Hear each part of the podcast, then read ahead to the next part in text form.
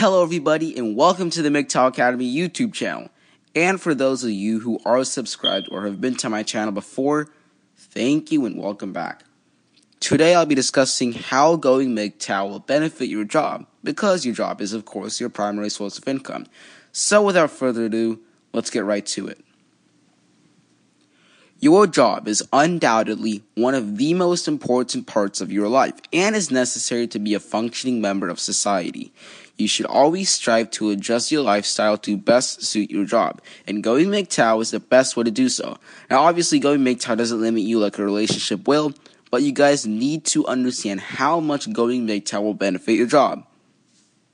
So, firstly, as a MGTOW, you won't really have any women interrupting your job so you won't have distractions to your job. And when I mean distractions, I don't mean that she'll be at, that she'll be at your workplace bothering you. Well, I mean at least I hope not. When I say distractions, I mean that she won't interfere with things like how many hours you work or when you work, etc. Another thing that I'd like to mention is that there will most likely be no one complaining about your salary or anything money related for that matter. I see and hear about this stuff all the time. A man's wife or girlfriend who doesn't have a job is complaining that he isn't making enough money.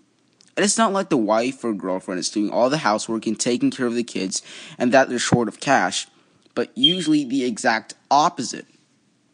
These wives are married to men with high paying jobs and they do pretty much nothing around the house. And, and the and the and the guy, the husband, is working their ass off for 12 hours or more a day just to support his family, yet it still isn't good enough for his wife or girlfriend. Don't believe me? Then what about this webpage full of articles specifically about wives and girlfriends complaining about a man's income? Or what about this question on Yahoo? And I know that there are not some women out there who have been brainwashed by third wave feminism and will let their husband choose his job as she trusts him which is the exact opposite of what third wave feminism teaches. Alright, guys, so this extremely short podcast is coming to an end like any other podcast. This will be available on SoundCloud.com and it will be linked in the description below. I've already got my next video idea ready, which is women are trying to stop MGTOW. This is no joke, guys. I'm trying to sound the alarm right here. Women realize that all, like almost all guys are going MGTOW and they want to stop it. And I'll be discussing that in my next video. I'll also be uploading another video after that called How Third Wave Feminism Helped Men. But it's not in the way you think. It benefited us. Alright, guys. Until next time, I hope you watch more MGTOW videos and especially more of my videos as well.